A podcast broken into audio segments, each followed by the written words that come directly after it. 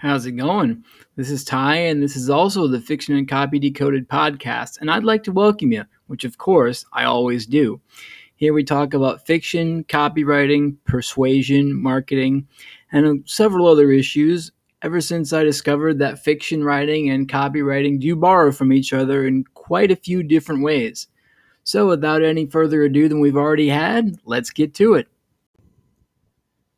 All right, this week's episode is number 236. The post I'm going to attach this episode to is originally titled Spring Ahead plus Warm Weather Equals This from March 10th, 2015. So there was no crossword in the Sunday paper, which was a little eh at that point. It had been two to three weeks in a row without that. But then daylight savings time was a thing, turning the clocks ahead one hour except for Arizona, I believe, or portions of Indiana, maybe a few other portions of the United States and so on, but not very much.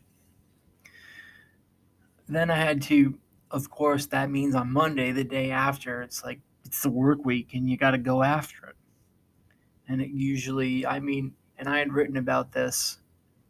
What sometimes happens is that it's hard to adjust, but I didn't uh, I didn't address that here. I addressed that actually more recently with like, okay, is it just because I'm telling myself it'll be hard to adjust or it's actually hard?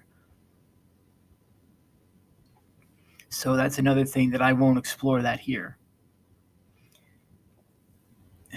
And everything was just slushy in the yard and so on. It was difficult at that point back then trying to walk around because a bunch of snow melted as well since the region had been below normal here as far as temperature and it was just a mess.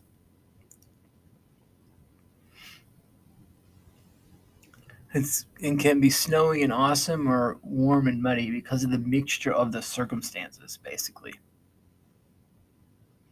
And it's it's usually never as bad as I think it may be, but I'm always prepared for that for some reason or other. I don't know. Expect the best, plan for the worst, sort of a thing. And sometimes it turns out even better than I'd hoped. So, you know, even it is sometimes helpful to consider where we're going, where we've been, and what we need to do to get there, even if we're starting with, you know, a bunch of, a bunch of spring mud and unfavorable circumstances.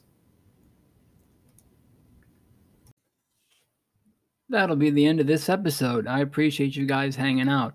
To learn more about the blog this podcast is connected to, you can visit it at fictionandcopydecoded.wordpress.com you can learn about me there. You can also learn about me at my copywriting samples website, which is tymallcopywriting.yolasite.com. Yola site is one word, it's Y O L A S I T E.com.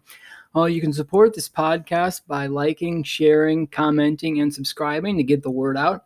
You can also become a monthly contributor if you'd like. For 99 cents a month, you'll get my thanks at the end of each and every episode. Well, not individually, but collectively. Uh, for $4.99 a month, I'll give you a part of the show notes for that week, for that episode, in the month that you're featured. Terms apply, of course. And for $9.99 a month, I'll do a 30 second to one minute ad for you to promote your business during the show. Again, terms apply. All right. I appreciate it once again that you took time to listen to me today, this week, this time. And we will catch you guys next time. Have a great rest of your day.